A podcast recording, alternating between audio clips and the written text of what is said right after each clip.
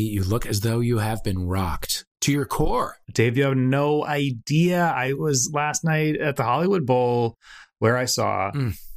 my favorite singer, Cat Power, and Garbage, and Alanis Morissette. Oh man, a 90s kid's dream.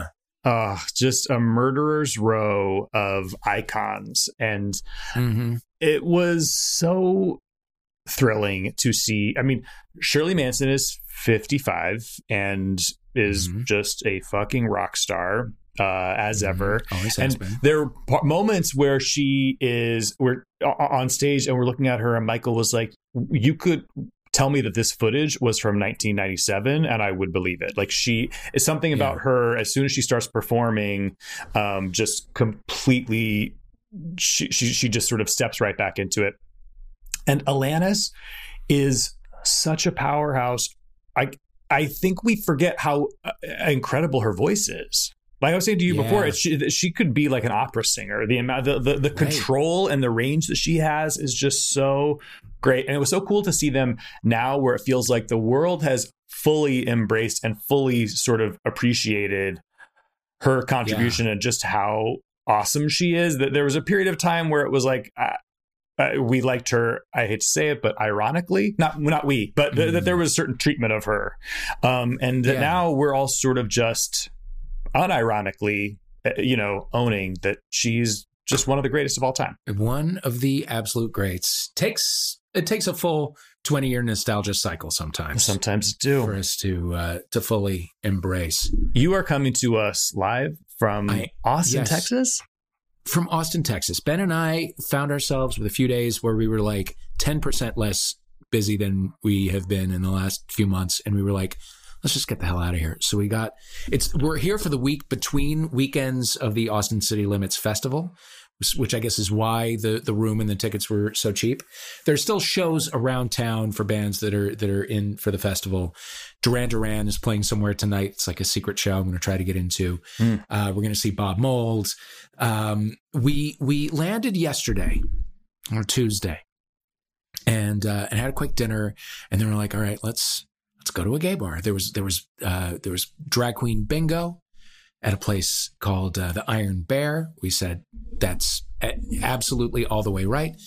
We went, and um, so there were four games of bingo. Matt, I won two. I didn't mean to win two. Wow, I like those odds. Like as soon as, but as soon as I won the first one, I was like, oh, winning at drag queen bingo is terrible.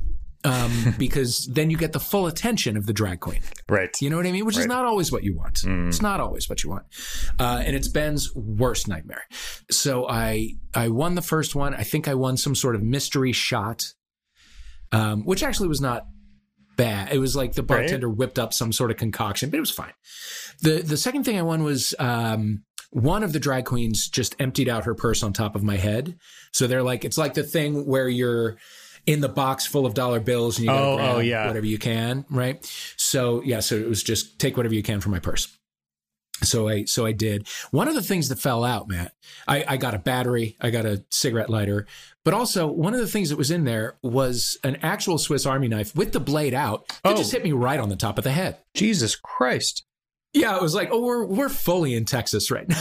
like it was, you know, we whatever made a show of it, and then the, literally the drag queen was like, "Did I did I cut your head open? Let's take a look at you." She did. She did. She didn't. But did you keep the Swiss Army knife?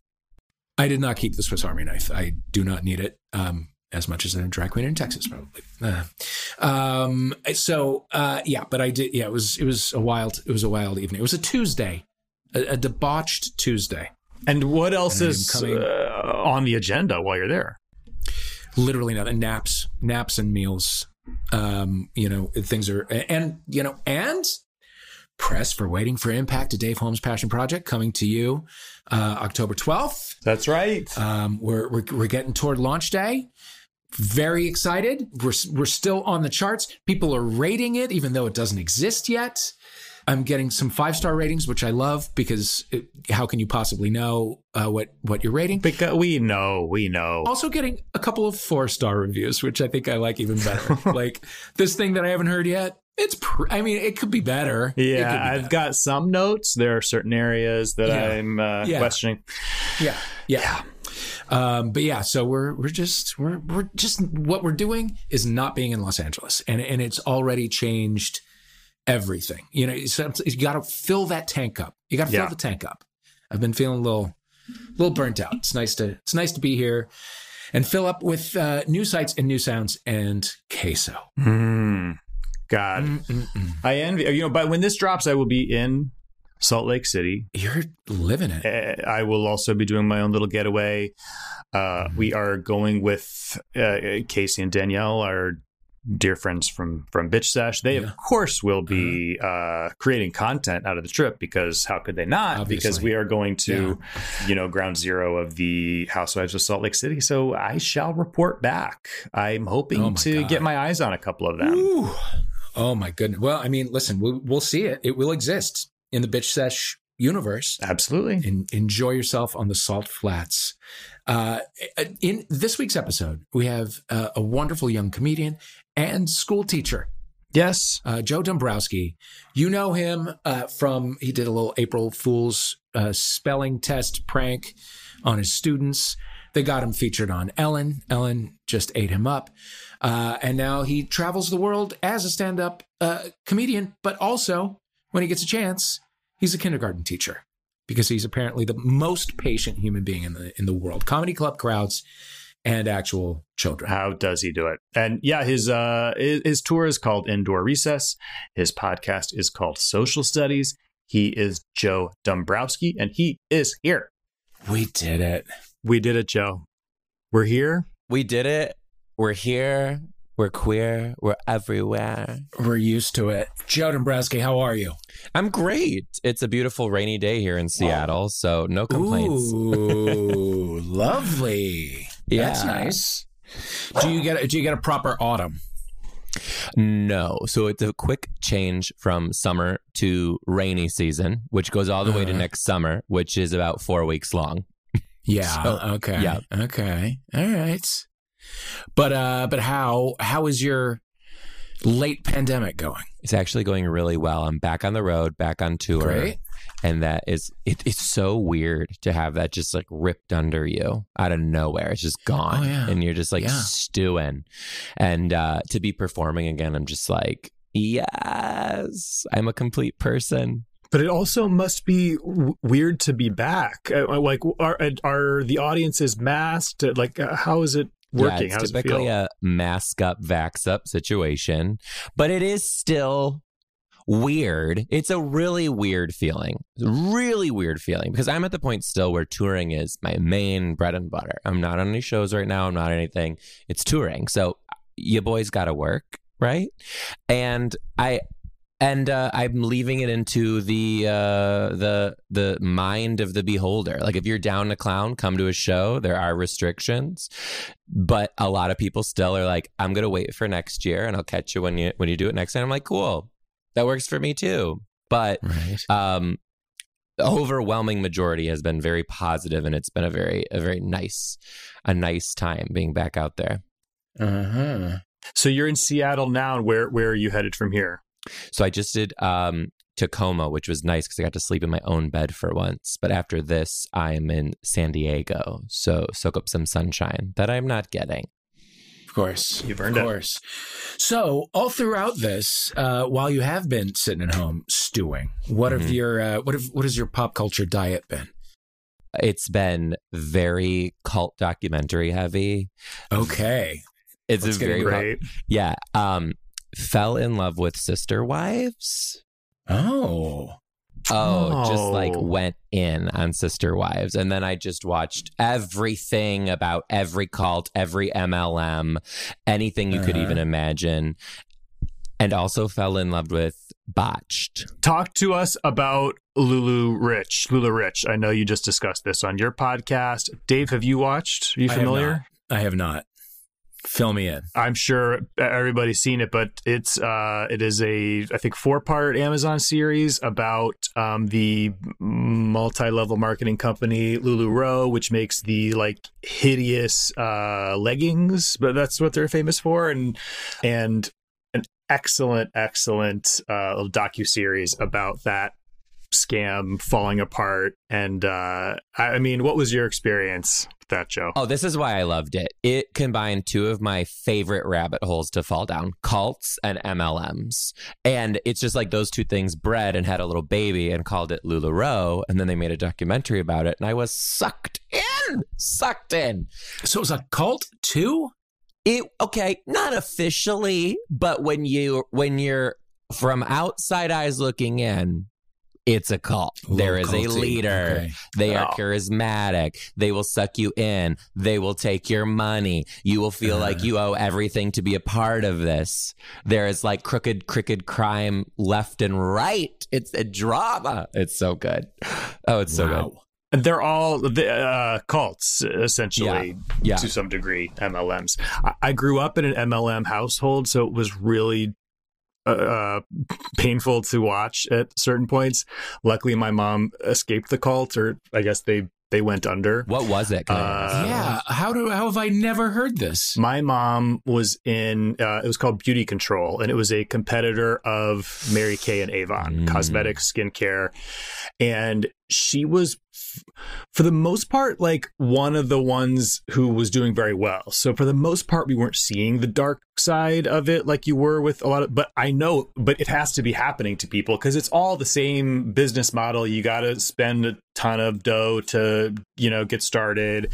Um, but she was one of the women who was like, always like uh getting flown down to Dallas Yeah. to meet with Jinger Heath who was the she was there um what was what's the woman's name who who runs LuLaRoe who is Tammy Faye Bakker. amazing um Oh. she's basically Yeah. Tammy Faye Bakker um anyway but uh, all this to say there is an amazing um TV movie called I think it's called Hell on Heels and it's about the rivalry between the real Mary Kay and Jinger Heath who ran BeautiControl played by Shirley MacLaine and Parker Posey What? And they're like- shading each other in church on a Sunday. Uh, it's excellent.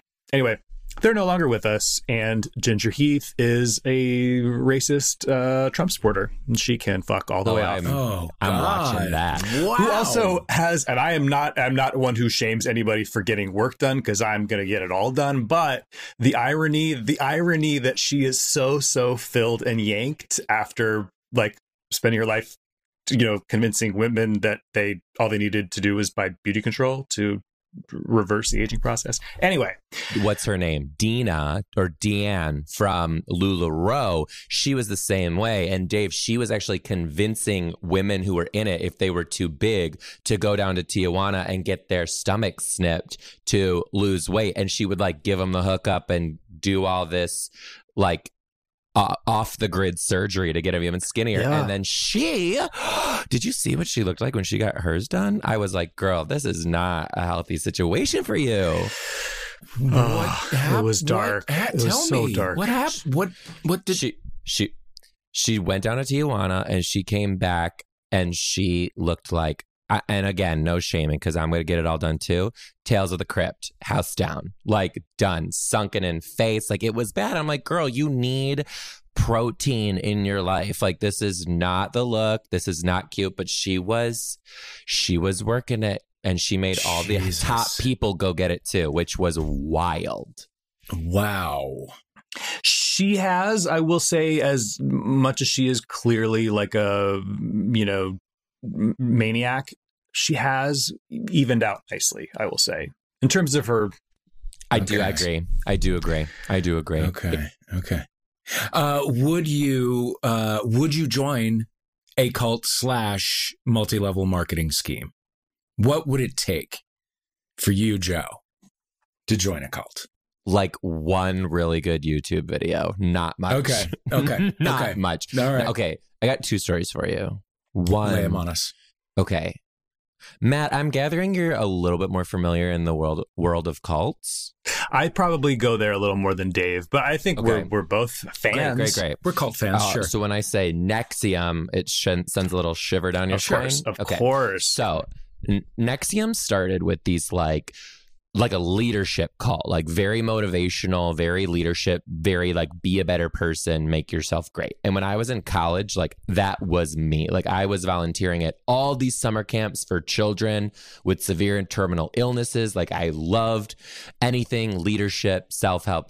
And then when the NXIVM documentary came out, they showed clips of the YouTube video recruitment videos that they used to use. I was up in my dorm in college watching those things like, yes, I'm telling you, if there was a NXIVM meeting next to the cornfield that I called college, I would been in. In. Wow. Yeah. Wow. So they were not that they were successful with their viral marketing, but only to an extent. Because if they were really good, they would have found a way to get your money without you having to to show up. You know what I mean? Oh, totally. And also, I don't really know that those videos at the time were considered marketing as much as they were as they were uploading them as like their own Rolodex of info for their for their people because I don't really think Right. like digital marketing was really heavy then, you know? So I had l- sought this out on my own pretty much. Wow. Yeah. So y- you really could have fallen down. You could have ended up with the the um groin tattoo. Oh, 100%. 100%. And then, and then it went further. So I was involved in something that was very LuLaRich adjacent, where Mm. it wasn't illegal, it was not an MLM, and it was not a cult, but it was. And I later, What was I it? I can't, I cannot say because it's like a, it's oh shit! it's like a it has potential to be a scary one like the one that's like science and biology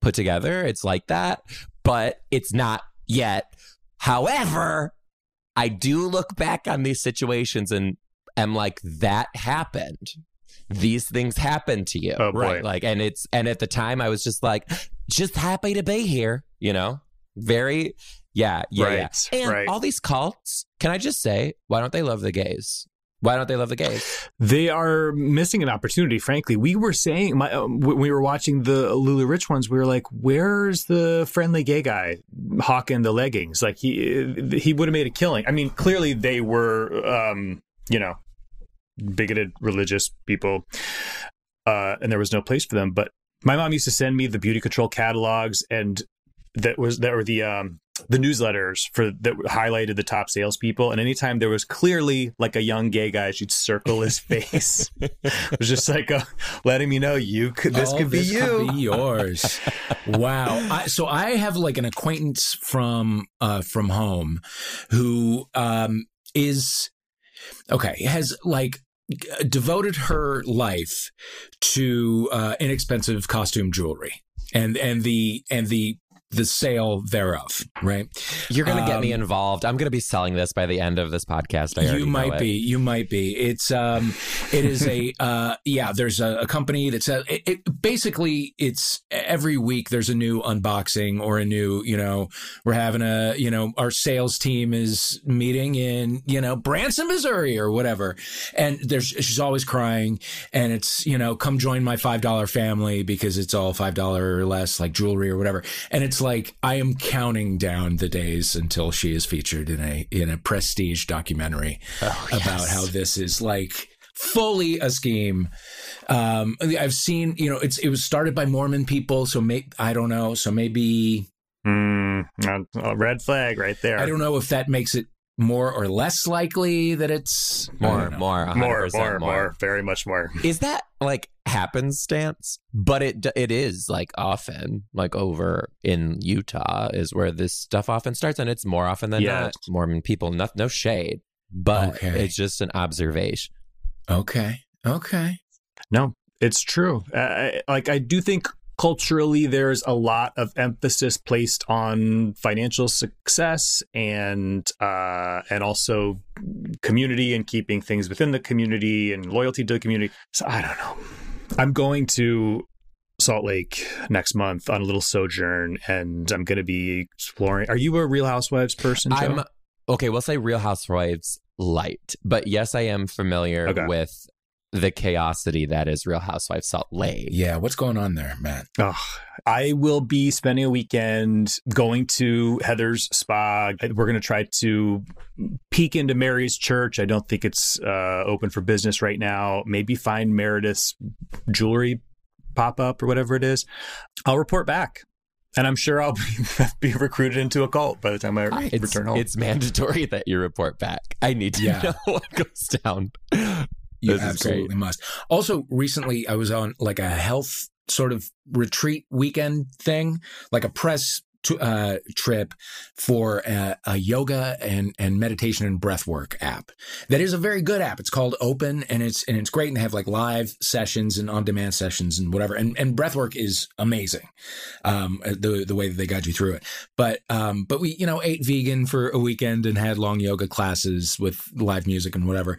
And and the people who run it are all like you know beautiful and multicultural and and like super healthy and essentially levitating and like I toward the end of the weekend I was like this might be a cult and. I might be down to join it. Yeah. Um, so I, like it doesn't take a whole ton for me either. Just some friendly faces. Can you I know? talk to you about the breath work situation? Sure. My What would you I like am my understanding of breath work is very like interpretive dance of the face with like deep exhales and Right. lots of emotion. Is that Yes. like accurate? I did not do the face dancing myself, uh, and I didn't really see anybody doing it either. Um, my eyes were closed, so who knows? But, um, but what it is is like you know, you like you breathe in and, and fill up the belly, and then you breathe in further and fill up the chest, and then exhale, and you do that in a rhythm, right? Um, over and over and over, and after a while, like very quickly actually you do your temperature changes like you get very hot and then very cold. Um it, it's it does it's like it brings uh, it, oxygenates the blood or something. I don't actually i'm not i'm not a scientist but it's uh but it does feel great. Like you it, it does kind of like supercharge your meditation practice a little And bit. at what point of the retreat did you guys do Hiawatha? hiawatha is a person uh, I, uh, I think you're thinking ayahuasca Waska. which we did not do but i did separately another time Oh, I'm so jealous. at a house in Laurel Canyon with a bunch of rich hippies, and it was for sure going to become an orgy. Um, if I spent the night, in fact, I'm sure did become an orgy. I didn't spend the night. Um, many people took a second dose after after you know, like the first one sort of petered out. Uh, yeah. Um, I once the sky stopped breathing, I was like, I'm, I'm gonna, I'm gonna We're go good. now. Um, but yeah, but it, was, uh, it was, you know, it was. I, I, I don't know that I had the full like, you know, crying breakthrough that a lot of people did during the breath. During one breathwork session, though, we did like fully scream at the top of our lungs, and it was deeply cathartic. I like that. I, that's Yeah. also the breath work that Mm. I'm minimally familiar with. Yeah, the app is called Open, and it's very good. I FYI, get it. I'm It's sold. Another call. I'm ready to join. Um, Joe, uh, we have to talk about your career. We'll, we will, of course, get to the iconic video that started it all.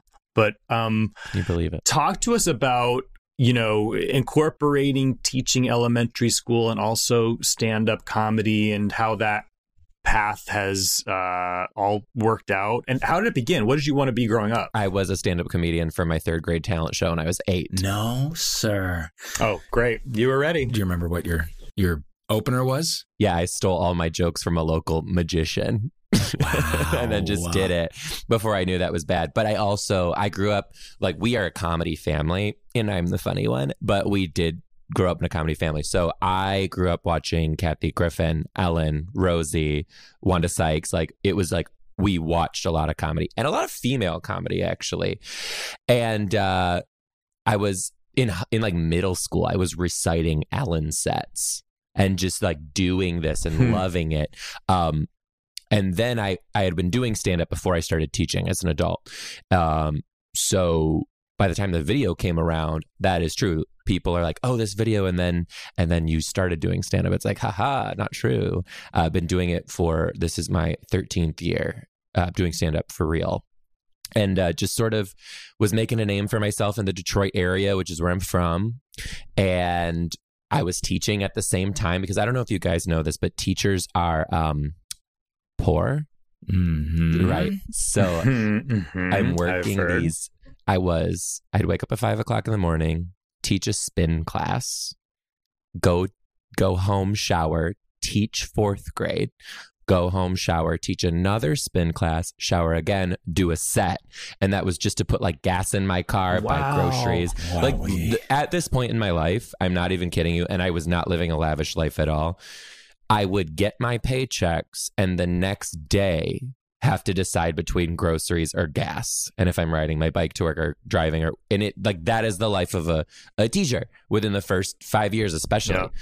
Um but then the sets that I was doing when I was really like finding my voice and really figuring out what worked for me on stage, one day I just went on stage blank and told a story of what happened in elementary school as a teacher, as a gay teacher that day. And it worked. And ever since then I really started like picking it up and and letting it out on stage and just telling these wild stories that people couldn't even imagine are true. And then one day there were parents in the audience. I went out to do my set and there were parents, right? And I told Did you know no they idea were that there? They were sitting front row, and when I got out there, I was, I was. You know how when you're on, you're like you're you're t- you're on autopilot, but you're thinking about everything. But like the camera's on, or you're on stage, and I remember walking out and doing my like intro, like just like hello, and I was thinking I can either do my set that I know works. Or change it because they're here and potentially bomb.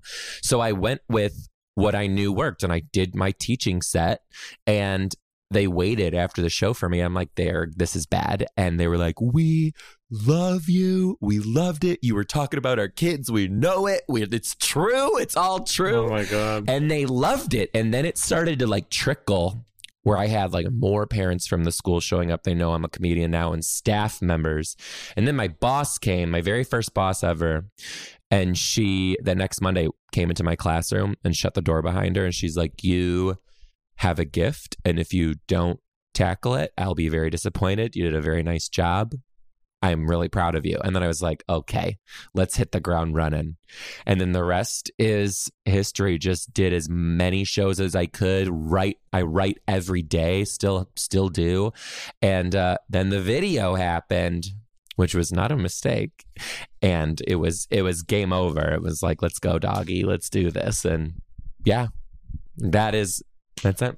I'm sure. Uh, I'm sure everybody has seen the video, but um, for those who haven't, was this very very viral video of you giving your students a fake spelling test as an April Fool's Day prank. You're making up ridiculous words. There is a uh, uh, Relaska Alaska Tux uh, reference in there for the Drag Race fans. And it blows up and eventually lands you on Ellen, which must have been such a surreal moment considering you used to literally memorize her sets. You want to talk about surreal? When i i'm in after the video started to really go viral i had to go to a family reunion which happened to be in disney world. And i was in epcot on the finding nemo ride which is narrated by ellen as dory and I said to my partner, I was like, wouldn't it be so crazy if like they called to invite me on the show? And we walked out of the show. We walked out of the ride and I'm not kidding you. Within five minutes, I got my first phone call to to come onto the show, which was like, I'm like, this is Wow. fake. This isn't real. Like this is Disney magic in my phone. Like this can't be true. yeah. Wow. Mm-hmm. So how was it? Unbelievable. Unbelievable. What was your nervousness level? So this was the you know in comedy, your first big step typically is doing a late night set. And that's your first national exposure, which at this point in my career was kind of like what I was gunning to maybe break into. And now I'm on Ellen, which arguably is like even bigger. Like this is daytime. This is exactly my demographic. Like this is exactly what I want to do. And I just, I couldn't believe it. So nerves like everything I'm telling you about the experience from this point out is a blur. It's what I've been told. Right. But uh, the the interesting part about it, out of anything, was that they were familiar that I was a working comic on top of teaching, and they said that you are um, wholesome teacher who did this video and now you're here and the, don't don't try to be funny. This isn't your last comic standing audition. Just uh, be yourself and let's see what happens. And I was like, well, I am funny, so like let's see how this goes. Yeah, right? sorry. And uh, and then they also told me they were like, if Ellen doesn't talk to you or gets up and gets a cup of coffee in between commercial breaks or anything like that, like don't get offended. She's working. Like this is her job. And I'm like, got it. Just happy to be here. So I'm sitting there. We do the intro. It's great. We cut to the first commercial break. She stays in her seat and she turns to me and she goes, Hey, I, I heard that you're a comedian. And I was like, I am. She's like, Yeah, well, um, I watched your stuff. You're very funny. And I'm like, well, thank you. And she goes, no, you're you're very funny. You need to do something with that. And I and then it cut back to the show and I was like, this is wow. not even wow. true. So then that really lit a fire under my ass and I I had maybe about like a 47 minute set and I rounded it off with more, made it 60, and then just hit the ground running and started using that exposure to get into other places than Michigan.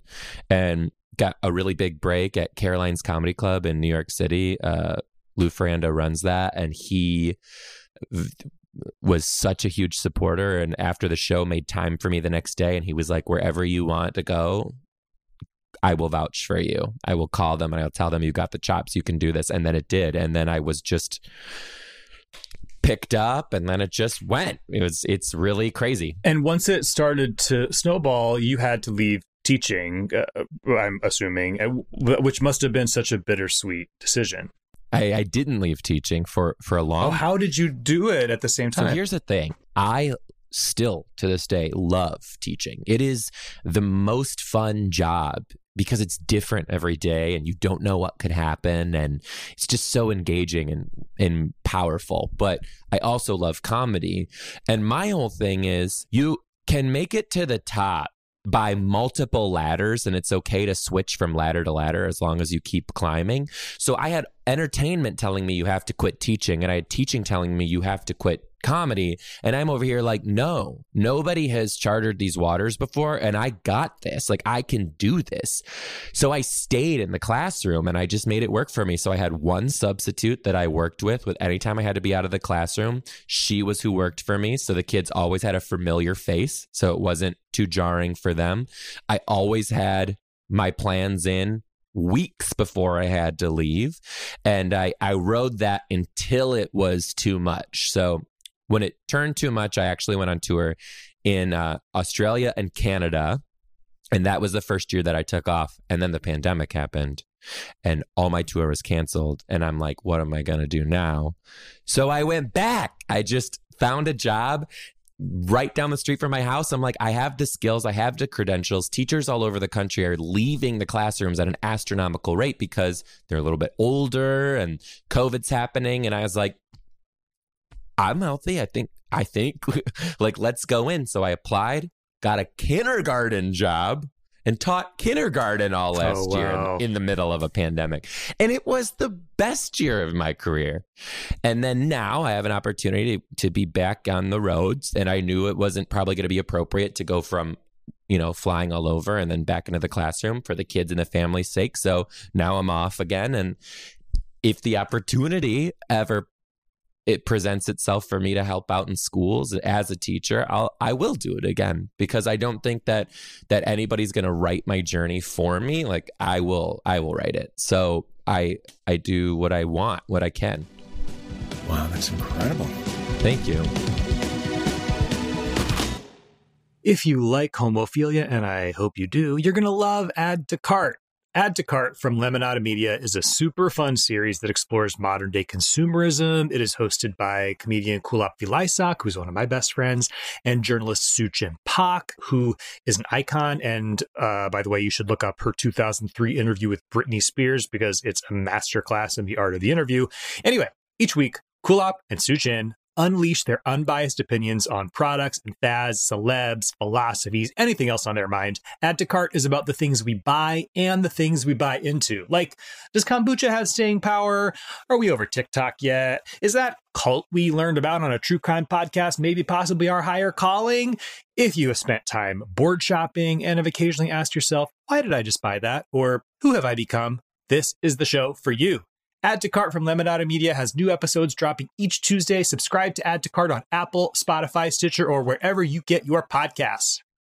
So we've been entertaining by the pool, me and the guy, having some friends over to just kick back and cool off. It is still extremely hot here in Los Angeles. Uh, and the beer of choice when we do this is Miller Lite because it is delicious, it is refreshing, and it doesn't make you feel like a big bag of bloatation. You don't get that over full feeling that some beers can give you. You want to keep it tight around the pool. You know what I'm saying? Miller Lite is the beer for you. They are the original light beer. They, since 1975, they've been the beer with the taste you can depend on. No games, no gimmicks, just great beer for people who like beer. Like you and me. Miller Lite, great taste, 96 calories. Go to MillerLite.com forward slash homophilia to find delivery options near you or go to the store. Miller Lite is available everywhere they sell beer. It's Miller time. Celebrate responsibly. Miller Brewing Company, Milwaukee, Wisconsin, 96 calories and 3.2 carbs per 12 ounces.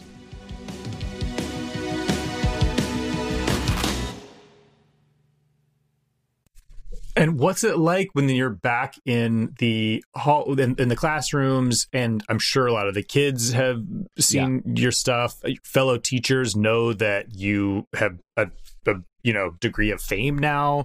What what are those dynamics like? Well, luck- luckily, I really like working with the youngest kids, so they don't really know or, or have any sense of social media or anything like that. But um, I have had fifth graders try and sell my autograph online. That is, yeah, they, they're like I'll sign their, I'll sign their tests when I'm grading it, and then they will make, they will make, they'll make Instagram videos, and they'll say, "Uh, would I get a thousand followers? This will go, this will go to the thousandth follower. So follow me if you want Mr. D's autograph." It's wild, and then um, it uh, it takes a little bit of finessing to get parents to understand that I like truly love this and I'm I'm here as an advocate for kids. And when I'm in the classroom like I'm here to do a job for you and your child. But after I build those relationships and prove that to them it's like it's it's magic. It's it's what you need to do. But uh I I am a good teacher. I care a lot about what I do. So anything that I put online about teaching or anything that I've done is in is never in like bad taste towards the kids. It's never uh, a mockery, but also at the same time, teachers don't feel like they can tell the truth. Um, you have to fit this perfect i call it i call them mary poppins people. You have to fit this like mold and be practically perfect in every way. And i think that's detrimental to teaching because kids need to see difference in who they have every single year in order to understand that the world and everyone you meet is different. And i am very vocal about that. And why I do comedy about teaching is so that people who are not teachers can laugh, then get back in their car and be like, Th- is that what it's like? That's crazy. We need to do something about that. And if non teachers know that, then things will happen because it's non teachers who unfortunately make the decisions for teachers. So, you know, there's a message behind behind the behind the laughs. Yeah. Hmm. How does teaching make you like like put you in touch with your own inner child like how does interacting with fifth graders you know take you back to your fifth grade self or your you know kindergarten self? Oh man. You know it's really interesting because as a young kid in elementary school especially in the 90s like gay was not like we weren't going there. So i didn't have any adult I didn't have any adult like idols to watch or to to look up to, um, especially gay men, and that messes with you a lot, even as an adult. So now my presence is just uh, uh, being a gay teacher is like unbelievably difficult because there's this wrong stigma against pe- gay people, LGBT, anything people in education. And just like being my present self is to me what will change the world for you know gay youth as they grow up because they will have someone to look up to they will know that we, we are regular people who also care about you and care about the world and there's so much more to us other than that and um, being being able to serve children in that in a way that I wasn't served is is important to me. Yeah. It's crazy how brand new the idea of being an out teacher is. Yeah, yeah, truly wild, truly It's- wild. Yeah. Shocking. I'm from a, a very small town in rural Ohio, and I went back uh, and visited like the elementary school. There was a teacher who, I, you know, was not out. I, I, I think it was fair to assume, you know, if we were buying into um, every stereotype, that this was a closeted gay man, but um, was a a teacher that I had as a child and was still there all these years later. And um, and I said hi to him and how are you? And he goes, Well, I'm still here hmm with just burning rage on his face. Like, you fucker, you got out. And, you know, I can only imagine how difficult it is Yeah. for him. It's it. It's uh it's a sad place, especially for older teachers who I've met so many older gay teachers who just are like like speak to me in confidence in private about like who they are and and just like can't believe what I'm doing. And I can I will never like understand their journey, but it's their journey that makes me want to change what's happened, you know? Yeah. Yeah. You mentioned a partner, you were in a relationship. I am, yes. S- s- How did you meet? Tell us everything. Um a little thing called Tinder. So uh, yeah, Mm, a, a, a wholesome uh, dating app, Super as the wholesome. apps go. a super wholesome for the gays. But whenever I tell a group of straight people this, they're like, "Oh, my, oh my god!" I'm like, "Okay, yeah, we have worse, and like degrees of worse." Oh, so yeah. yeah, yeah. yeah, so calm down. Um, we met on Tinder. He was doing uh he was doing his MBA at University of Michigan and I was teaching just outside and uh we matched and it was like wild. I was just teaching at the time. He would come to like my early comedy shows and things and it, it really hit it off and um that was about 6 years ago and then after school he got a job out here with a really big company um, that could potentially send people to space eventually if you're Mhm. picking up what I'm laying down. Mhm. And we were like, Seattle, let's go. I was just starting to like tour for real. So there was really, and if I was doubling down on that, there was really no need to be in New York or LA at that time. So I was like, cool, let's do it. Let's see what happens. And it's been great. It's been awesome. Really just kind of uh, recreating the Seattle, Seattle comedy space when I'm home and being able to tour and uh, like live our lives. And we're so supportive of each other because we're just, our jobs are so different that it takes like a very specific type of person to handle being with a comedian. And that's him. And I'm just like, don't leave me. it's great. Uh, when did you move in together? We moved in uh, when we moved to Seattle was when we moved in together. So Okay. about three and a half years ago. All right. Mm-hmm. Had you lived with a partner before? Never, never, Never. no. And I like my ADHD is all over the map. So I knew that living with me was going to take an adjustment and he like totally was like cool with it. Like just sort of was like, "Okay, we're to close the cabinets after we open it to grab something." I'm like, "Cool." Does it he doesn't he doesn't really get overtly mad about little things, which I'm which is new for me. but but we work like we work so well together. It's wild. Sometimes I'm like, this is this is real. It is. I love it. I love to hear it. And what was dating like prior to meeting him? Were you a relationship person? Were you dating a lot? What was going on? Um, A wee bit of a hoe, but but but definitely Okay. Great. like okay, sprinkled in with early onset serial dating, like in my l- like late college early 20s. I was like dating. And then I was like, why are you consistently dating? And you have to unpack your own trauma to realize why you're doing that. So just would took some time off, really wasn't expecting anything when we met, which is why I think that works because, you know, what does Ru say? Ru says you got to love yourself before you love anybody else, and it's the truest. Um, but before that, dating as a teacher was hard because believe it or not, a lot of people will fetishize that. Oh, like really? Almost oh, right God. away. Yeah. Yeah. And like ask you to like fuck in your classroom. I'm like, okay, unless you want to get E. coli, then no. Like that's no. gross. Like, yeah. Okay. Oh yeah. Mm-hmm. So that navigating those waters can be fun. Yeah. yeah. Yeah. You mentioned ADHD. Yeah. Do you uh, were you using it colloquially or do you No. Okay. Okay. it is running through me currently. Okay. So how was that in your own personal educational experience? Okay.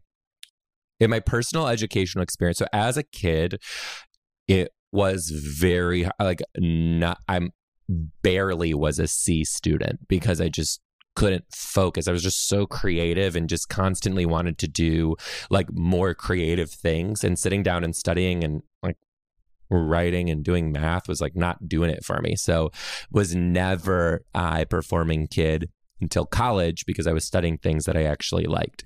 But um, now as an adult, I have a really new understanding of my ADHD where I feel like it is my superpower and allows me to be successful in what I do. Because in the classroom, I thrive, especially in kindergarten, because there are a million things going on at once. Like I'm passing out papers while she just stuck gum in her hair. And then this one's flailing safety scissors and going to cut somebody else. And then in two minutes you have to have them lined up and ready for recess or the principal's going to be pissed that you're late again. And i can do all those things in right. 15 seconds because of my adhd and on top of that performing is my life. Kindergarten right. teaching is performance.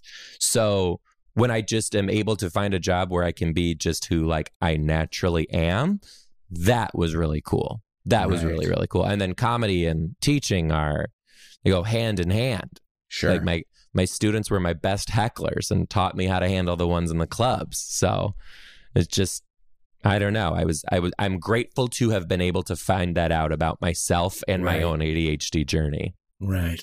Did you grow up though in a time when we were talking about those kinds of things or did or were your teachers just like he's a daydreamer or whatever yeah so i uh so by the time I was in third grade, this was very where it was Ritalin America, and uh-huh. we were throwing those things at all kids for anything. And yeah. I was one who actually needed it.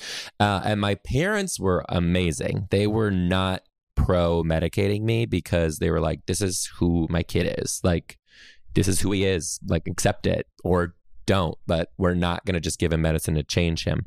And then my ADHD unharnessed went to very not good places of me just wanting getting into unsafe situations like like both physically and with what I was with how I was talking to people and, and what I was doing. So when we made the switch to medicate me, I think it was a great decision because what it did is it taught me how to function in the world. Like it mm-hmm. taught me how to sit and listen and study and extract information and keep it. And I did that until about my uh, senior year of high school. And since then, I had really scaled back on my medication because I had learned the skills while on medication to be able to uh, retain important information and taught myself like how do you sit down and study and get better at something without giving up right away and and all those necessary things that you need to be a successful human yeah. um so since then like my medication has been like on and off for years and i'm currently heavy off because i'm i feel like i can live with my adhd and use it to my advantage mm-hmm. okay I just want to go back to when you when you quote um, the teachings of Mama Ru about self love, and you had uh, it seems like just kind of landed in that place when you met your boyfriend. How did you get there? Was it therapy?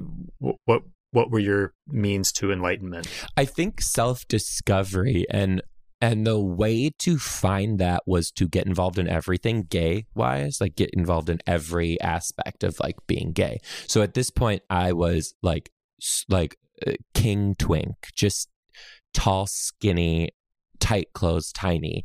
And that was because like I knew that physically that's like who I was and what I fit in. But then I was like, why don't we try going to like other bars or maybe not even the bar? Maybe go to like another gay event. And I met a freaking gay gardening group. And and started realizing like you don't you can connect with people outside of like sexually driven things and and dating. And um but I grew up in this time too where it was like you're this you're never going to be loved. Like you're not like gay people can't be um in successful relationships. So I when I started to realize that that is why I was dating so heavily um it's when I realized that like we can all be different gays, like we can all be different people, and what's important is that like you focus on the person first, not the compatibility um, of you and that person, and that's when that's when that shift definitely happened. You mentioned unpacking your trauma. Was that uh, was that a therapeutic sort of process for you, or yeah. was it just like whatever, uh, self guided?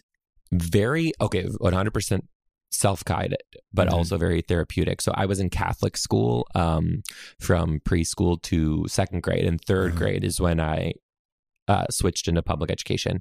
But as a working teacher, I now understand how those formative years of four years old to eight years old are incredibly important on like kids mental development yeah. and being young gay and in out in catholic school was not a good thing at all. So there were terrifying. times where I was like put into a coat closet like for weeks. My desk was moved into the coat closet with no explanation, just like that's where I am. And hearing things from teachers like you're too fancy, like stop being fabulous, like things like that, which are now words that in pop culture even like we own you know? Right. And uh, growing up with that sort of um like narrative being spewed at you when you can't even understand why is is very hard. Um and and being raised in a very catholic house was hard to start to train my family as well a little bit of, of why this is harmful and things. Um but since then like my family has made incredible progress to be like where we're at today and even along the way we're just very um, supportive and understanding of their own downfalls in raising a gay child a gay son yeah. and how they could have changed that and just being able to like openly like admit and like genuinely apologize for for um acting out as a means of trying to like save and protect me when they now can look at that and be like, that was not anything that a parent should do. And and um, it's every day is a journey. Every every day is a journey, but understanding what was happening to me is kind of when I was able to fully just be confident with who I am, both as a person and professionally. Wow. Yeah. How, and is your family still practicing? No, no, no, they're not. They're not. I mean, um, they're not not, but they're not. They're they're totally believe in God, totally believe in, you know, the religion that they were raised, but they will tell you about its flaws and why yeah. and how that's not acceptable. Uh, I had a there my parents have a neighbor who lives behind just moved in recently and they came over um preaching about this megachurch that they go to. And my mom right away was like, that sounds like it was, it's really great for you. Like, what is the church's stance on, um, she says rainbow people because it's all all encompassing. She's like, "What is your what is your church's stance on that?" And they were like, "Oh yeah, we don't really um we're not really for that." And she's like, "You can get off my lawn." And I'm like, yes. Oh, wow. Right. Yeah. Hero. Yeah. So, like, that's where we're at. Yeah. That's where we're at. That's fantastic. Mm-hmm. We love her. We do. How has working with kids and uh, since you were in a long term relationship made you think about um, having kids of your own? I mean, wouldn't be a teacher if that wasn't part of my journey. Like, I love kids, love working with kids. On Morganized First Date, like, we dabbled talking about kids. And that was, we both knew if like the other person was like, yeah, I don't like kids, not going to be with kids, this relationship was not going to work. Um, we will have kids. Report back in three to five years, and there will be some running around me right now. It's like, I just, I have an overwhelming destiny to be a dad. I don't know what it is. I just know that that is what I am supposed to do and what I want to do, and I'm very excited to to take that on soon. I'm excited for you too. Yes.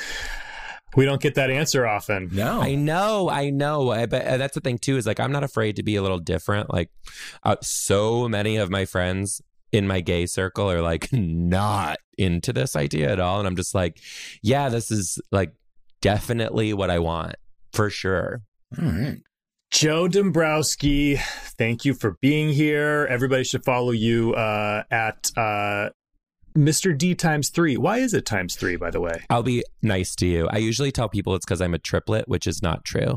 But it is because at the time I was teaching third grade and it was like cute and rhymed. But now I'm like, I wish I just did Joe Dombrowski, just kept it me. But the Mr. D stuck and the innuendos followed. So I'm just going to own it. Yeah, Sure. that's a good one. Uh, the podcast is called Social Studies. Get it wherever you get your podcasts. You're listening to this, you could probably figure it out. Joe, thank you for being here. Joe, Yeah. thank you. Thank you guys for having me. This was awesome. Yay.